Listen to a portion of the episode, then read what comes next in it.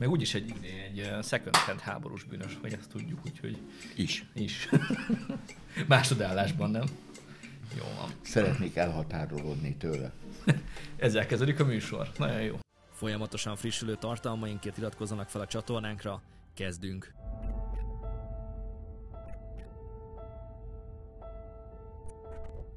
Nagyon nagy szeretettel köszöntöm a Mandiner Stratéga nézőit és hallgatóit. Mai vendégem Nógári György biztonságpolitikai szakértő. Szervusz, köszöntelek, és köszönöm, hogy elfogadtad ismét a meghívásunkat. Én köszönöm szépen a meghívást. 2022 a háború éve volt. Mi lesz 2023? A háború éve lesz. Ennyire egyszerű a helyzet? Nem. Gyakorlatilag ott tartunk, hogy különböző érdekek ütköznek. Tehát a jelenlegi helyzetben ott tartunk, hogy az orosz és ukrán katonai célok teljesen mások. Ha a katonai célok mások, akkor a politikai célok is mások. Mi az ukrán cél? Putyin megbuktatni, ez ma irreális. Krímet visszafoglalni, ez ma lehetetlen, és a négy oroszok által elfoglalt területet visszaszerezni, ennek egyfajta realitása lenne, attól függően, hogy a katonai fejlemények hogy alakulnak.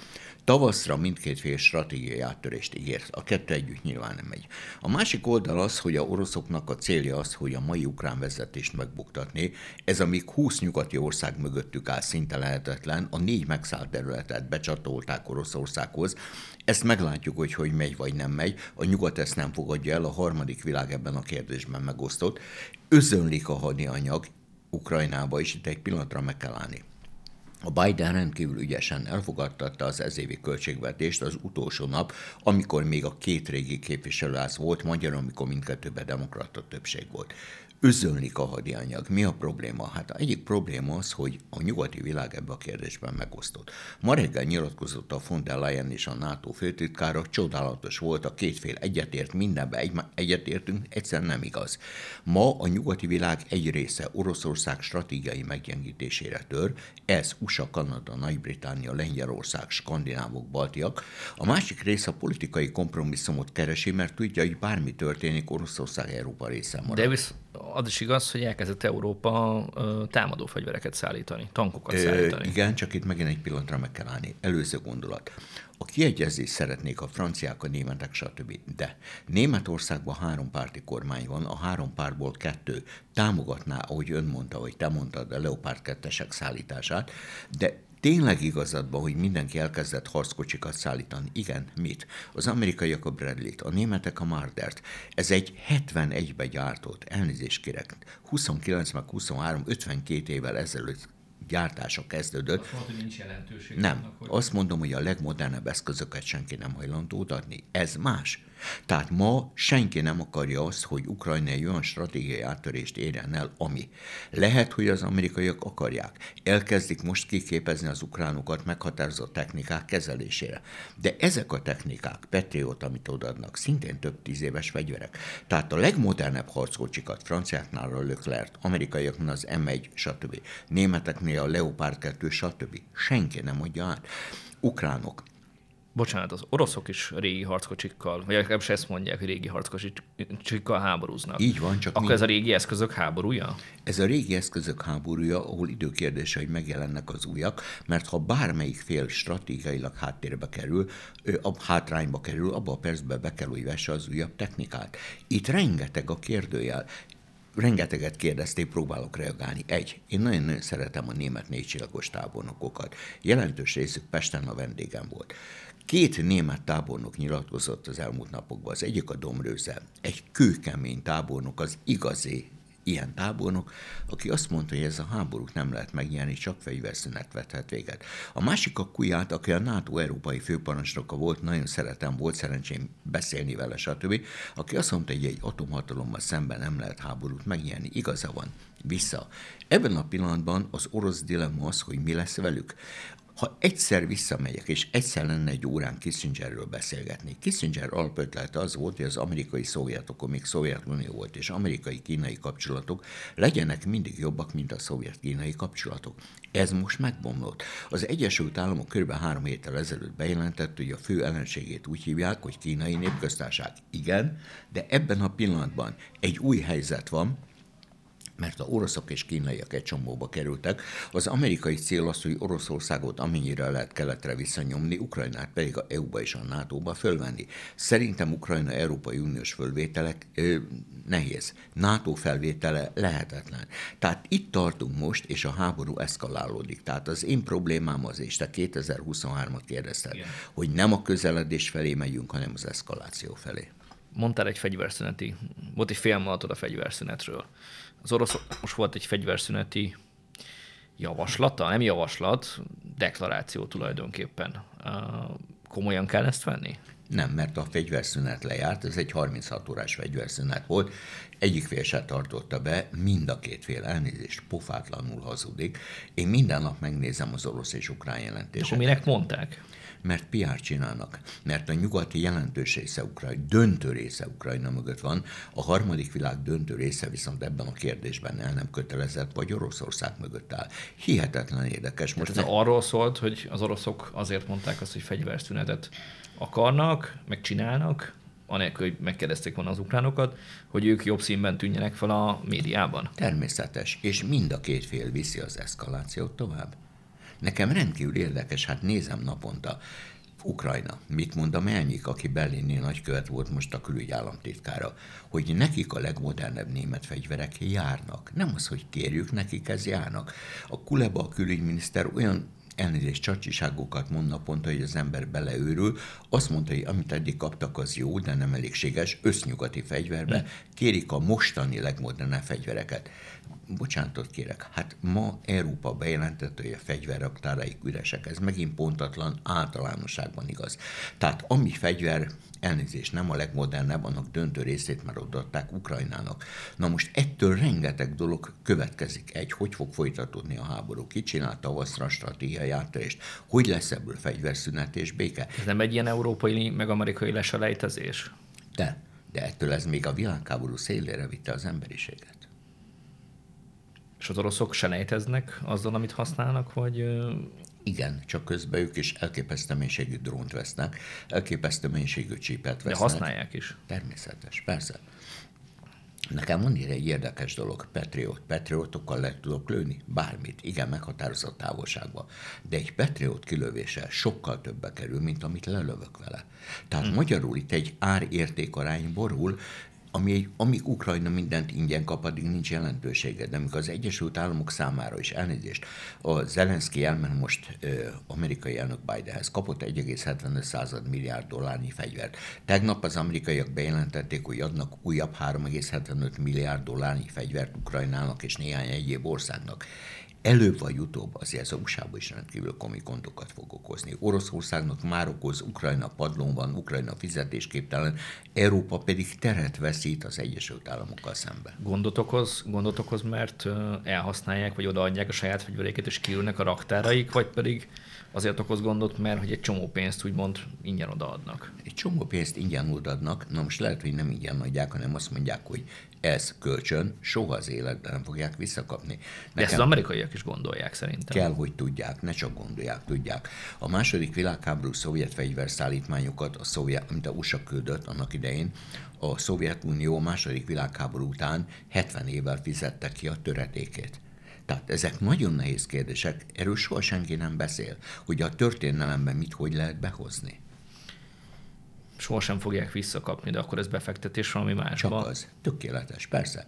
Az amerikai stratégiai érdekek szerinti befektetés, ahol célom Oroszország stratégiai meggyengítése, Ukrajna volt Szovjetunió területéről való végleges leválasztása, Ukrajna bevonása az európai és euróatlanti integrációs rendszerekbe, az amerikai célok érvényesítése, és ezért az árat megfizetem. Azt mondod, hogy 2023 a háború éve lesz, mint ahogy, ahogy most kinéz. A, ahogy most kinéz. Így van.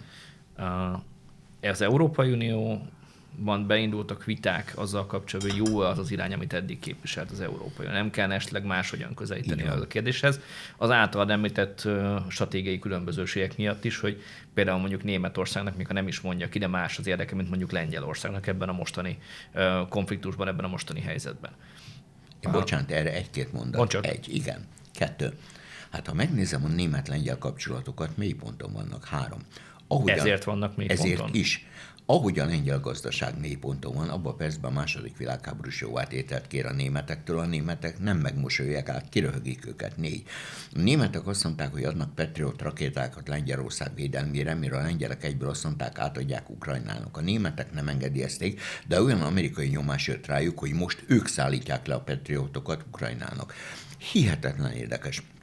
Bocsánat, tudom, nem német belpolitika téma. Az FDP delegációja hova ment most el? Tájvánra. Miért? Hogy az amerikai érdekek szerint biztosítsa Tájvánt, hogy Németország mögött áll. Örjöngenek a kínaiak, a pekingi Kína, mielőtt valami félreértés lenne. Tehát hihetetlen érdekes, a 60-as évek óta először van három párti német kormány. A három Erről, párti... bocsánat, mög- Tájvánról korábban már beszélgettünk itt egyszer, hogy lehet egy hát ha ne legyen, de nem elképzelhetetlen egy hasonló forgatókönyv, mint ami Ukrajnában történik. Jön az, Csak hogy Kínával igen, szemben. De, igen, de. Na most. Én nagyon nehéz helyzetben vagyok, mert hetek óta Tajvánról olvasok. Na most kettő percben ezt elég nehéz összefoglalni. Egy. 1949 véget ér a kínai polgárháború, október 1 kikiáltják a kínai népköztárságot. Kettő.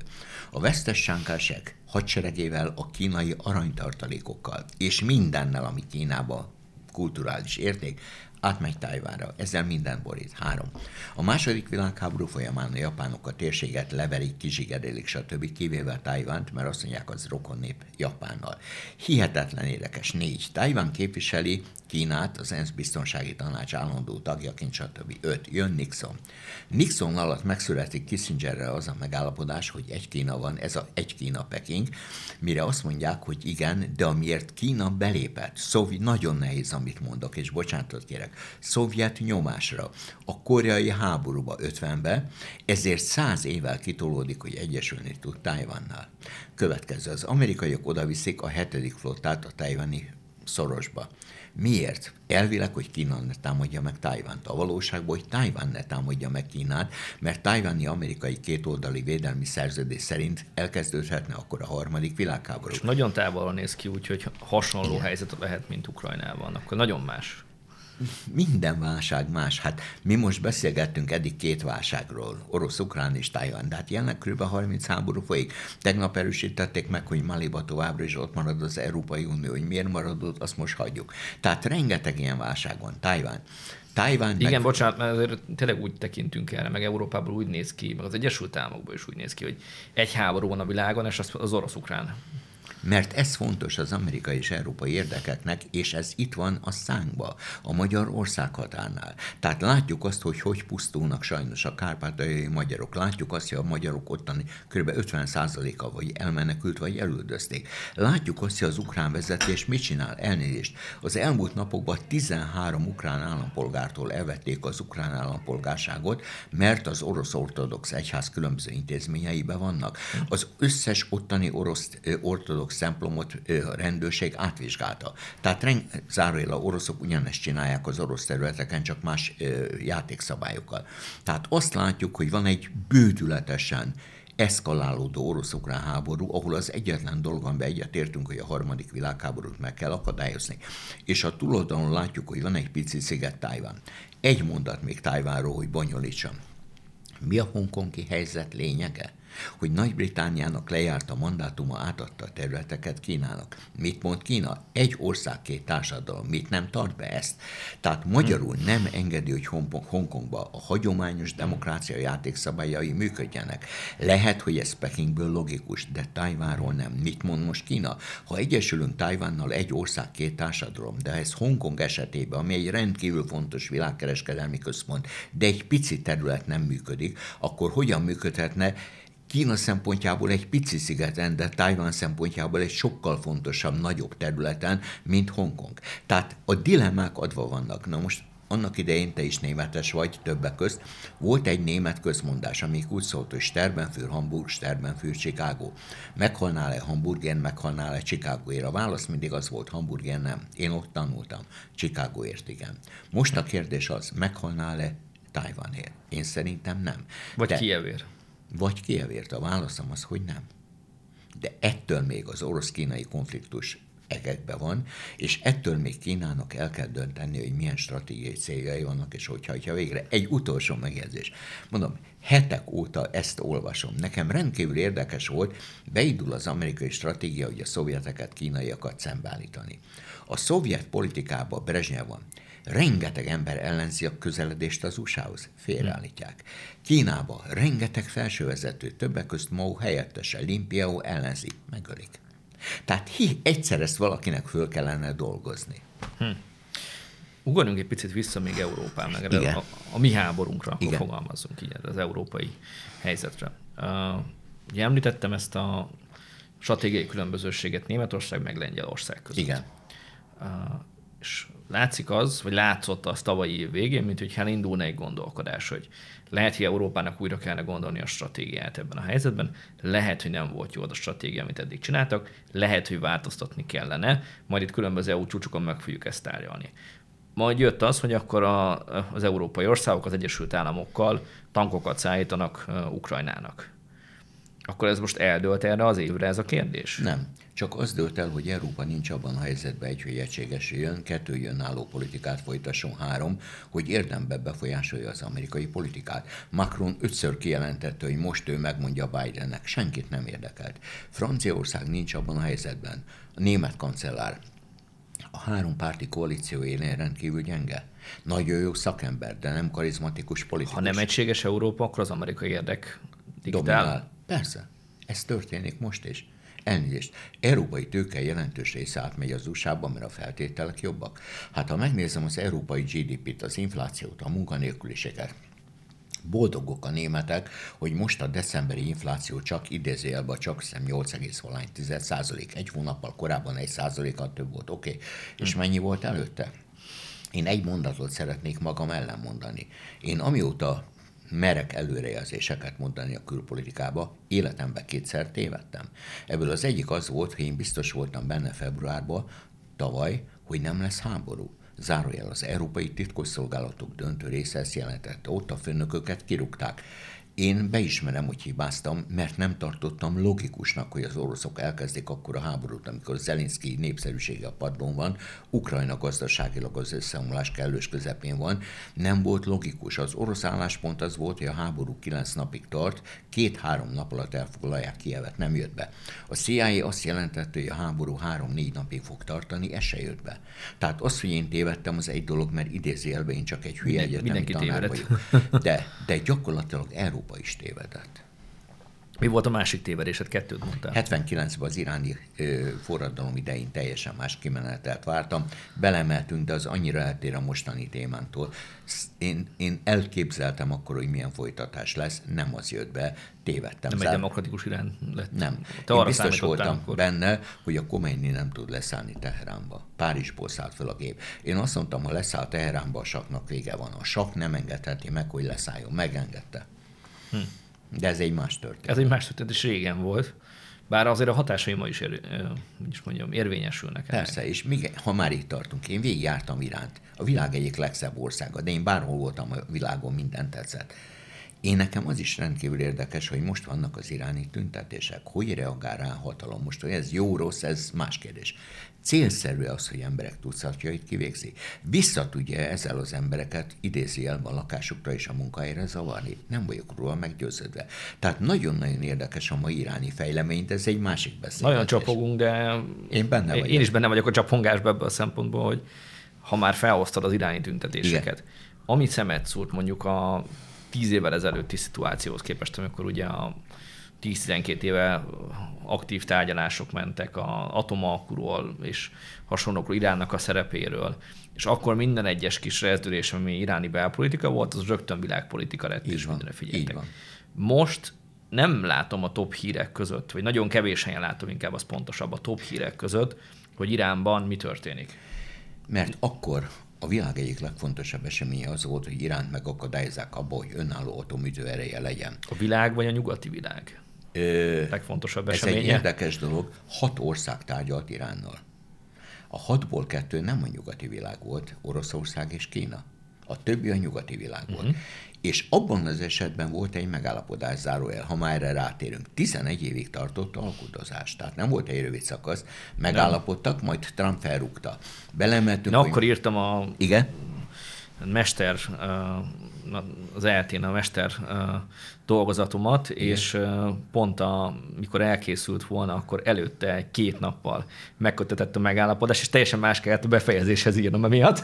Erre egy mondat, 74-ben védtem meg a kis doktorimat a közgázom, a német szociáldemokráciából és hát előtte két vagy három nappal lemondott a Brandt, aztán öngyilkos leszek, mondom, ilyen nincsen. Sok, Jó. Igen, ilyenkor szokta az ember, vagy azt szokták javasolni, hogy akkor írja oda, hogy ez az adott időpontban. Persze. De hát nyilván az ember olyat akar írni, ami nem csak az adott időpontra Igen. igaz, hanem később is igaz. Térjünk vissza akkor erre az iráni kérdésre. Uh, kérdeztem, hogy akkor a világnak, és hogy, hogy most akkor a világnak ez a, konf- a belső konfliktus, meg Iránnak a helyzete, ez nem érdekes, mert a, a, a nyugati világnak vagy a világnak, ez is egy kérdés. Ja, a kérdés, akkor fogalmazunk így. A egyetlen konfliktusa van most ez az orosz-ukrán? Nem. A nyugati világnak számos konfliktusa van, de ebből a, a kiemelkedő, a legfontosabb az orosz-ukrán, és Irán háttérbe szorult. Következő. Irán adja a világ kőolaj és földgáztermelésének jelentős részét. Irán a sét a világ vezető hatalma, az öböl északi részén van, most azon is lehetne jót vitázni, hogy az arab vagy perzsőből, attól függ, honnan nézem, de a déli részén van egy ország, amit úgy hívnak, hogy Szaudarábia. Szaudarábia az utóbbi időben rendszeresen ellentmond az USA-nak, ez is egy téma lenne. Na most ebben a helyzetben Irán kőkeményen fegyverkezik. Igen, de miután Iránt az amerikaiak negligálták. Most, hogy joggal jog nélkül, az egy más kérdés. Irán becsatlakozott egy orosz-kínai szövetségi rendszerbe. Hogy ez célszerű volt a Teherán részéről, vagy nem volt más megold, megoldási javaslat, lehetőség, ez megint egy más. Ma Irán drónok tömegét szállítja Oroszországba. Hogy tud Irán becsatlakozni egy orosz-kínai szövetségi rendszerben, amire azt mondtad, hogy amúgy is versengenek egymással az oroszok meg a Úgy, hogy a jelenlegi helyzetben az alapvető kínai és ö, orosz cél az, hogy Oroszország ne szenvedjen vereséget. Erről egy mondatot az iráni cél mondani. is ez? Az iráni cél pedig az, hogy ne tudjon a nyugati világ még egyszer összefogni, együtt Izraellel, Iránnal szembe. Egy pillanatig megállok. Ha én megnézem az izraeli politikát Netanyahu alatt, előző Netanyahu kormány, jó pár arab országgal kibékült, hihetetlen érdekes volt. Az Ábrahám egyezmény. Így van. Ez az Ábrahám egyezmény lehetővé teszi, hogy Izraelnek stratégiai partnerei legyenek, még nem szövetségesei meghatározott arab országok, és Izrael lehetővé teszi a high a hírszerzési adatokat és nagyon sok egyebet. Bocsánat, Szaudarábia ki a fő ellensége? Irán. Már nem Izrael, már év évek óta nem. Na most ebben a helyzetben Irán keresi a helyét, Irán úgy találja meg a helyét, hogy kiegyezik Moszkvával és Pekinggel, drónokat szállít, és cserébe idézőjelben olyan orosz hírszerzési adatokat, technikát kap, ami Irán számára fontos. Tehát átrétegződött, átvariálódott a világ. Nekem rendkívül érdekes az új izraeli kormány. Hát a arab országok egy részébe tüntetés van ellene. A palesztinok egy része közölt, hogy ezt nem fogadja el. Mi lesz pár hónap múlva? Nem tudom megmondani. Irán, akkor azt mondod, hogy Kínával és Oroszországgal együtt működik. Most igen. Az azt jelenti, hogy akkor Iránnak érdeke az, hogy ez a háború minél inkább el nyúljon. Nem. Annak érdekében, hogy ne foglalkozzanak velük, vagy pedig az, hogy Oroszország megnyerje? Nem. Az iráni, hát a Oroszország ezt a háborút nem tudja megnyerni, zárója szerintem Ukrajna sem. Ez is egy érdekes téma lesz, hogyha egyik fél se tud nyerni, melyik az a történelmi pillanat, amikor ezt Akkor belátják. Persze. Csak hogy van három pici sziget, ami a Perzsa öböl bejárata, a Perzsa arab öböl. Kis Tom, Nagy Tom, Babomusza. Kifoglalta el a három szigetet? Irán. Mikor? A sak. Tehát nem a iráni iszlám forradalom után, 79 előtt. Ők ellenőrzik a Perzsőből bejáratát. Ez rendkívül fontos a kőla és földgázszállítások miatt. Mi az iráni cél? Hogy békén hagyják. Ebbe benne van az, hogy amíg a oroszokra háború tart, addig képletesen békén hagyják. Kérdés, hogy tud a fű alatt megállapodni néhány arab országgal? Többek között Szaudarábiával. Nem tudom, hogy tud a vitatott kis arab Perzsőből menti országoknál, ahol, ö, elnézést kérek, szunita hatalom, de séta többség van, megállapodni. Mit jelent ma a séta félhold? Soha nem beszélünk róla. Mit jelent a, a séta félhold? Irán, Irak, Szíria, Jemen, esetleg meghatározott libanoni séta csoportok soha nem beszélünk arról, hogy milyen lehetőségei vannak. Tehát hihe, én azért kelek föl minden reggel fél hatkor, hogy mielőtt elmegyek, átnézem, hogy mi történt éjjel. Hát 6-7-8 óra alatt annyi minden változik ebbe a világba, hogy az nem igaz. És nem csak a mi időzónánkban, hanem más időzónákban is változnak a dolgok. A mi időzónánkban én alszom. Milyen jól teszed. Az is fontos. Uh, csapongunk, fogunk is még csapongani Igen. szerintem. Uh, de megint egy pillanatra ugorjunk azért vissza erre a mostani konfliktusra. Azt mondod, hogy nem tudjuk még, hogy mi az az időpillanat, amikor mind a két fél belátja, hogy nem folytatható, vagy nem megnyerhető. Ez csak akkor lesz, ha nincs stratégia áttörés. Ha Ez orosz... 2023-ban elképzelhető? 2023 annyiból nehéz, hogy a oroszok azt mondták, hogy ha most nem lesz republikánus győzelem amerikai két képviselőházba, akkor két év múlva a választásokon nyernek a republikánusok, és jön a béke. Egy. Két évig Európa nem bírja ki. Kettő. Tessék hmm. mondani, biztos, hogy a republikánusok győznek? Három. Ha ők győznek, ki győz, Trump vagy pedig más? Négy. Egy új republikánus vezetés hogy fog a orosz-ukrán konfliktushoz állni? Trump egyik gyenge pillanatában azt mondta, míg elnökválasztás előtt, mielőtt ő elnök lett, hogy neki mindegy, hogy Ukrajna belép a NATO-ba, vagy nem. Mire akkor a ukrán vezetés azt mondta, hogy Trump soha nem lépett be Ukrajnába. Oké. Okay. Később amerikai elnök lett, attól kezdve a helyzet változott. Trumpnak van esélye szerinted, ha már csapogunk? A válasz az, hogy annyiból lehetetlen megmondani, hogy ő egy rendkívül megosztó személyiség. Én az amerikai történelemben az 1861-65-ös polgárháború óta ilyen megosztottságot nem láttam. Kettő. A lakosság egy része tűzbe menne érte, a lakosság egy része elítéltetné. Na most a bírósági per az usa is érdekes, meglátom, hogy mi lesz a végkifejlete nem menjünk bele, hogy a politika mennyire befolyásolja az igazságügyet mindenütt a világon. Az egyiptomi közmondás azt mondja, nem ez a lényeg, kire szavazol, a lényeg az, hogy kiszámolja a szavazatokat. Tehát ha Trump visszajön, akkor elképesztő élethalálharc lesz. A Biden azt szeretné, hogy visszajön. Fölteszem a második kérdést. Tessék mondani, hogy Biden lesz két év múlva az amerikai elnök jelölt? Nem tudom megmondani. Hát vagy az is számít, most már szóval az a mondás, nem azt számít, hogy kire szavazom, vagy élnek-e a szavazóid vagy ma már az se számít, mert ugye Bidennel kapcsolatban sok kérdés felvetődött, hogy hogy szerezte ő meg ezt a... Az egy, egy dolog, de hát a másik az, hogy a demokrata párt nem tudott egy 40 éves fiatalos férfit, nőt kiállítani, aki simán nyert volna. A republikánus párt nem tud két év múlva kiállítani egy olyan 40-50 éves férfit, nőt, színes bőrűt, fehéret, teljesen mindegy, aki győzne tehát nekem az a fura most, hogy két 80 év körüli, tudom, 79 a Biden, a Trump valamivel fiatalabb, tehát két öreg bácsi vetélkedik az amerikai elnöki székért, és az én megítélésem szerint elnézést kérek, egyik se alkalmas. Öregszik az amerikai politika? A jelenlegi helyzetben igen, de egyébként nem. De hát ha megnézem... Tehát csak a top vezetés. Top vezetés. Hát én szoktam mondani, hogy 40 éve alig látok olyan amerikai elnököt, aki alkalmas. Tudom, hogy a Ronald Reagan a világ szerelmes, abszolút alkalmatlan volt. Előtte a Jimmy Carter a világ legrendesebb embere volt, alkalmatlan. Az, if, az idősebb Bush csodálatosan fölkészült vezető volt. Meg is bukik egy ciklus után. Elméleti kérdés. Igen. Nem lehet, hogy csak ilyen szereplők jutnak el eddig a pozícióig, mert aki de. Igazán alkalmas az... Az nem indul. Nem indul, vagy, vagy túl veszélyes lenne már. Hát de elnézést kérek, hát ha én megnézem most, amit mondok, valószínűleg rengetegen meggyűlölnek. Egy amerikai elnök az életét kell, hogy arra tegyen, hogy ő elnök legyen egy életen át figyelik az adóügyeit, a nőügyeit, az egészségét, a kijelentéseit. Trumpot a nőügyek nem zavartak, de igen. kennedy sem zavarták, ha már személyeskedünk. Bill Clinton sem. Hivatalban sem. Igen. igen. De hát ez egy nagyon Én mindig azt szoktam mondani, ezt megkérdezik, hogy egy traktoros napi három lányal szeretkezik, azt mondják, hogy jó az egészségi állapota. Ha egy politikusról egyszer az életbe kiderül, hogy megcsalta a feleségét, hát az egy rohadt ember. Na most ezt hm. kevés ember vállalja föl. Következő. Elindul ezer tehetséges fiatal 20 évesen.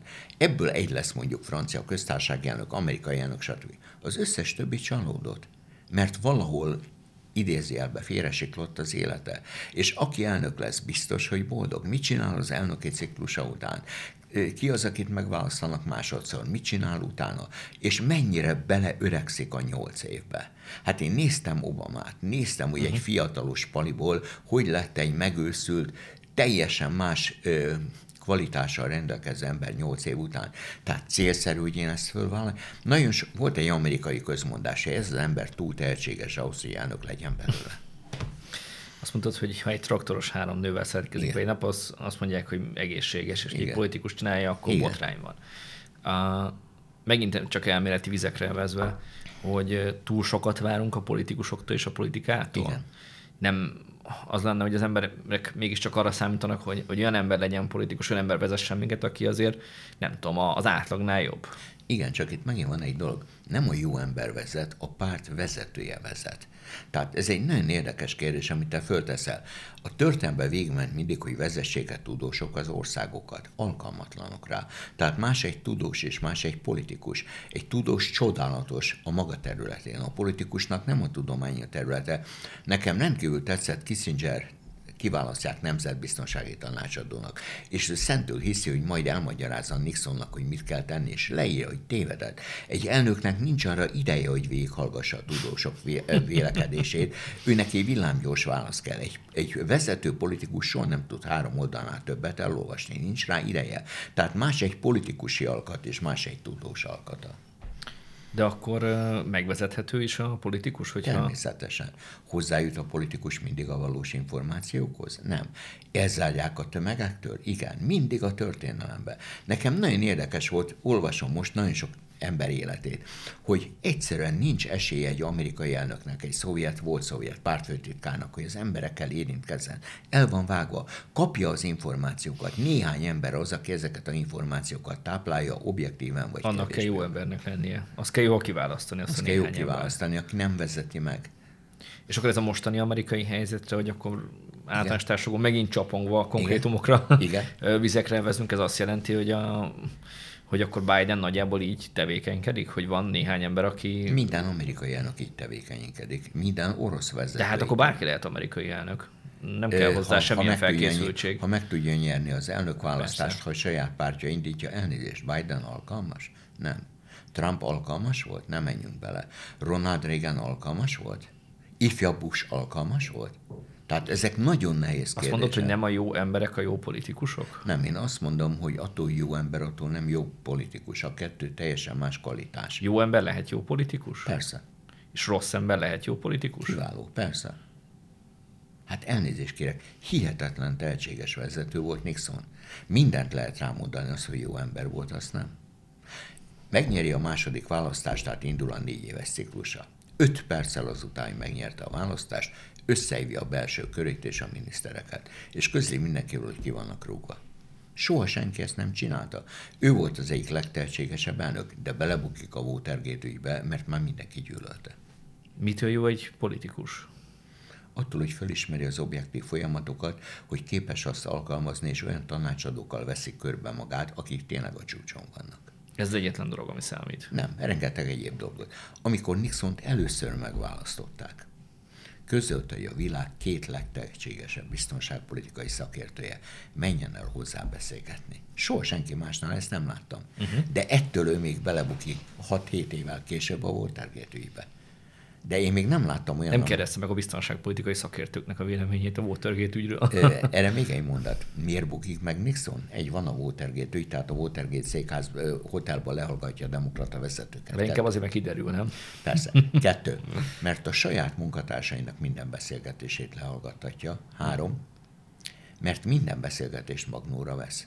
Mit mond neki akkor a illetékes amerikai vezető? Nem érti a problémát 40 éve minden amerikai vezető ugyanezt csinálta. De nem derült ki. Pont. Nem annyira egészséges. Kicsit ilyen paranoia dolognak tűnik ez, hogy az ember mindent fölvesz. Igen, de egy szint fölött már nincs bizalom. Ezek nagyon nehéz dolgok. Így volt ez régen, és akkor még inkább így van ma? Ma még inkább így van, mert a technika rengeteget fejlődött. Bocsánat, annak idején Tito a négy ismert jugoszláv vezetőből mérjük ki az egyiket, mert még a hálószobájába is rehallgató készüléket tettek. Fejlődik, fejlődik a technika. Igen, ma már és, és, ma, ma, és ma csapongunk. Ma csapongunk. Ezt döntöttük. Akkor, akkor csapongjunk már pillanatra vissza Európára, Igen. és mit gondolsz arról a tervről, amit itt elkezdtek az európai intézmény rendszeren belül, az EU-s intézmény rendszeren belül felvázolni, hogy szükség lenne youtubereket, különböző ilyen véleményformálókat az Európai Uniónak a fizetni, hogy megtámogatni azért, hogy az igazság eljusson a Oroszországról, meg az egész orosz-ukrán konfliktusról az emberekhez, meg eljusson az oroszokhoz is. Na ez egy nehéz kérdés. Egy, mi az igazság? Kettő. Ezt Pilátus is kérdezte. Igen, kettő. Hát én ma reggel is fél hattól már a német híreket néztem. Csak negatív hír jön Oroszországról. Ukrajnáról csak pozitív. Ezt akarom tovább küldeni, ezt nincs az orosz fogyasztók elfogadják. Akkor ez se az igazság. Persze, hogy nem. Három. Mi van német hivatalos fölmérés eredménye? Hogy a német lakosság 49%-a már nem támogatja, hogy fegyvert adjanak Ukrajnának. Tehát ezek nagyon nehéz dolgok. Ki az, aki továbbítja? Milyen szempontrendszer alapján? Tehát én még objektív tudósítást az orosz-ukrán háborúról nem láttam. Pont a Mandiner cikkezett arra, hogy a franciák Macron fázik ettől az ötlettől, mert félnek attól, hogy ez erősen visszajára fordítható, és hogy egy olyan kommunikációs eszközt adnak az Európai Unió intézmények a kezébe, ami utána bármire tudja használni, akár a tagállamokkal szemben is. Persze, persze. Hát én hosszú évek óta nem szerepelek bizonyos tévékben, nem hívnak meg. Most jövő hétfőre meghívtak, az egyik legismertebb ö, olyan tévéból évek óta nem volt. Na majd figyeljük, hogy hol helyes. tűnsz fel. Vita az orosz-ukrán háborúról. Négy ember. Jó. Fölsorolták, mondom, ezekkel leülök, ezek szakértők. Uh-huh. Nagyon jó nevek, Horváth József, stb. Nagyon szívesen. De hát van néhány olyan ember, akivel elnézést kérek, nem vagyok hajlandó leülni, mert tudom, hogy a minimális tudása sincs ettől, még szerepel televíziókba, de hát olyan, amilyen. De nem az én feladatom ezt kimondani. És akkor azt mondod, hogy az európai szinten is meg tud történni, Persze. hogy... Persze. Azért ez veszélyes, hogyha... Ez rendkívül veszélyes. És a, hogy is mondjam, a szakértői kontroll is elvész, mert ezek nyilván nem tehát nem úgy gondolkodnak róluk, mint szakértők, hanem mint influencerek. Persze. Természetes. Igen. És az influencernek szakértőnek kell lennie, vagy hát csak hitelesnek? Az, de ha hiteles, az még jobb. De nagyon kevés a hiteles. Elnézést. Én naponta olvasom legalább két-két és fél órát a napi híreket. Híreket olvassa, vagy véleményeket? Ha már csapongunk. Döntően híreket. A vélemények híreket. idegesítenek, annyi baromságot olvasok, hogy egyszerűen nincs értelme. És ebből vontam le azt a következtetést, de már évek óta, hogy három olyan magyar szakértő van, akivel nem vagyok hajlandó leülni, uh-huh. mert nincs mögötte tudás. Nagyon sok olyan ember van, akivel mindenben más a véleményem. De boldogan, de leül, boldogan leülök vele, mert kiváló szakértő. Hm. Hm. Azért ezek magyar és európai elgondolkodtató Igen. kérdések. De tényleg már unni fogják a nézőink meg a hallgatóink ezt a csapongást, tényleg csapongunk, hogy Brazília. Nem akartam róla beszélni, de hogyha már egy össze-vissza utazgatunk a világba, akkor miért ne utazunk Brazíliába Igen. egy picit? Mi történik? Egy nagyon szubjektív dolgot hagyj mondjak, aztán válaszolok. Egy, én végigutaztam Brazíliát, a Na. világ egyik legszebb országa. Három hetet Mindenről ezt mondott tényleg. Én, én, én néhány olyan országban, ahol nem szeretnék még egyszer visszamenni, mert, no. mert háborús térség volt, de ott is a háború miatt. Egy hetet voltam uh, Iguasszóba, a világ egyik legcsodálatosabb vízesés rendszere. Egy hetet voltam Rióba, ahol a Copacabana, mire megfordulsz, ellopják, ami a földön van. Tehát hihetetlen és egy hetet voltam északon, csodálatos volt, tehát tényleg gyönyörű az ország. Hihetetlen szegény. Én életemben ilyet nem látom, hogy a gazdag emberek házait páncélháló veszi körül. Tehát te ki tudsz nézni a kis lukakon, de a betörés szinte lehetetlen. A földön a ház bejáratánál alszik az őr, hogyha jön valaki agyonlövi. Nagyon fura volt Brazília. Egy megjegyzés, és utána válaszolok. Fizetnem kellett. Én mindig egy nappal előbb fizetek, mint kell. Én megszoktam. Mondták, hogy ráér holnap reggel fizetni, ha jön a repülő, mondom, én most szeretnék fizetni. Kiosztak egy számlát, tizenvalány ezer dollárral több, mint amit volt. Mondtam, elég jó számolok fejbe, ez nem stimmel. Pali elment, visszajött egy másik, már csak 120 dollárra volt több, mondom, ez még mindig nem az igazi. Összeszámolta, és tizenvalány dollárra volt több, mondom, ezt Odlalomborra valóként, de aki nem figyelt, és abban a szállodában több száz ember volt, mindenkit átvertek bankkártyás fizetés 10 ezer dollárra. Utána én nem tudok reklamálni. Mai helyzet. Mi történik? Hosszú, kereszt, hosszú időn keresztül katonai hatalom volt Brazíliában.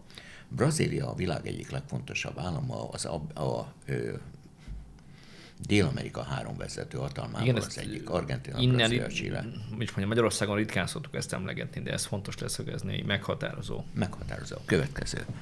Hát azért létre akarták hozni annak idején amerikaiak a NATO mintájára a szátót, Dél-Atlanti Szövetséget, Brazíliával. Soha nem beszélünk róla. Brazília.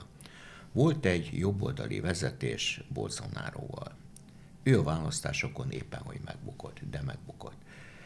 A világ egy része neki drukkolt, egy része a Lulának. A Lula ellen eljárás indult, az eljárás után kiderült, hogy ártatlan, most megint nem menjünk bele, és ő megnyerte a választásokat a második fordulóba. Minimális többséggel, de megnyerte. Mire Bolsonaro hírei, hívei neki mentek a három legfontosabb épületnek, elfoglalták, a Lula most kőkeményen leszámol velük, utasította a rendőrséget a leszámolásra, ezer valányszáz embert elfogtak eddig, elkezdődik a ítélet. Mi a kérdés? Képes lesz-e Lula Brazíliát vezetni? Brazília egy megint rendkívül megosztott ország, gazdagok, szegények. Szörnyű nagy a differencia. Én végigjártam, voltam olyan helyen Rióba, ahol a taxis azt mondta, hogy ebbe a kétmilliós városrészben nem lehet bemenni, mert még élve ember nem jött ki. Bűnbandák vezetik a városrészt. A Copacabana még egyszer a világ egyik legszebb strandja. Mindig mondják, hogy a világ legszebb. Nehéz, hogy mi a legszebb. Csodálatos de elképesztő a bűnözés. A szállodákban a szépből kiveszik a pénzem felét, azért a felét, mert akkor nem veszem észre, és így el tud menni vele. Tehát hihetetlen ország. Valakinek végre rendet kéne csinálni, de lehetetlen. De nem a hatalom átvétel a kérdés akkor, hanem az, hogy... Hatalom gyakorlás. Gyakorlás. Persze. Rengeteg a fiatal fiú, akinek Peli egy álom volt, de mindenki nem lehet a világ legjobb focistája. Csodálatos szépek elnézést a 14-16 éves lányok. A 20 éves lányok már ezen a éghajlaton nem annyira csinosak. Voltam karneválon, csodálatos volt, de látni kell, hogy Brazíliában milyen a bűnözés. Tehát nagyon nehéz lesz Lulának, főleg úgy, hogy a hadsereg, a titkosszolgálat, a rendőrség az előző elnököt isteníti, mennyire talál új embereket. Nem a leváltása, a leváltás is probléma. Hogy tudok új embereket behozni. Sokan beszélnek arról, hogy nagyon hasonló szituáció, meg esemény sorozat játszódik, mint az Egyesült Államokban Trump van. után. Így van. Ez uh, ugyanaz a az alaphelyzet hasonló, de a személyek nem. Tehát a És bár... a lelki állapot? A lelki állapot hasonló. Két fél zsigerileg gyűlölje egymást. A Bolsonaro biztos volt, hogy győz a előrejelzések Lula nagy győzelmét hozták a első forduló, ezt nem hozta be. A Biden most nem tud leszámolni, de a Biden már megindította az eljárásokat a trump szemben. Igen, de a Biden pozíciója pocsék. Ha én megnézem a fia helyzetét, a fia ukrajnai korrupcióit, kínai korrupcióit, a kábítószerügyeit, a nőügyeit, az anyagi ügyeit. A Biden-t egy perc alatt lehet támadni, ha akarják és ha merik. De nem támadják. Vagy Persze, hát nem. keveset. Mert abból indulnak ki a két rosszból a Biden a kisebbik rossz, mint a Trump. De ezek nagyon szubjektív hozzáállások. Egy 300 milliós országban nem tudom elképzelni, hogy nem lenne egy normális demokrata elnök jelölt. És akkor se fogják támadni, hogyha esetleg elgondolkodik azon, hogy folytatja a politizálást, és újra akkor a kérdés fut. az lesz, hogy ki lesz az ellenfele. Hát elnézést, egy könyv. De készpénznek vehetjük azt, hogy ha Biden úgy dönt, hogy elindul, akkor a demokraták indítják? Nem vagyok benne biztos. Ma úgy néz ki, hogy igen, de két év nagyon messze van. Tehát amíg ő nem talál le a színpadról, és van mögötte egy alelnök, aki bármiáron elnök akar lenni, az USA első női színesbőrű elnöke lenne. De én Magyarországon egy könyv jelent meg róla. Én voltam az, aki szakmailag átnéztem. A hölgy bármit megtesz a hatalomért. Hihetetlen okos. Rengeteg dolgot elkezdett, de semmit nem fejezett be. Tehát nagyon-nagyon nehéz. Számomra hihetetlen, hogy az amerikai politikában ma nincs egy igazán ö, fölkészült jelölt, aki képes lenne elnöknek lenni. Nem látok ilyen jelöltet. Egyik oldalon se ma, de van két éve a választásokig. És Európában? Európában a helyzet ugyanaz. Elnézést, ha én végvenném az európai vezetőket, akkor engem kitiltanának jó pár országból.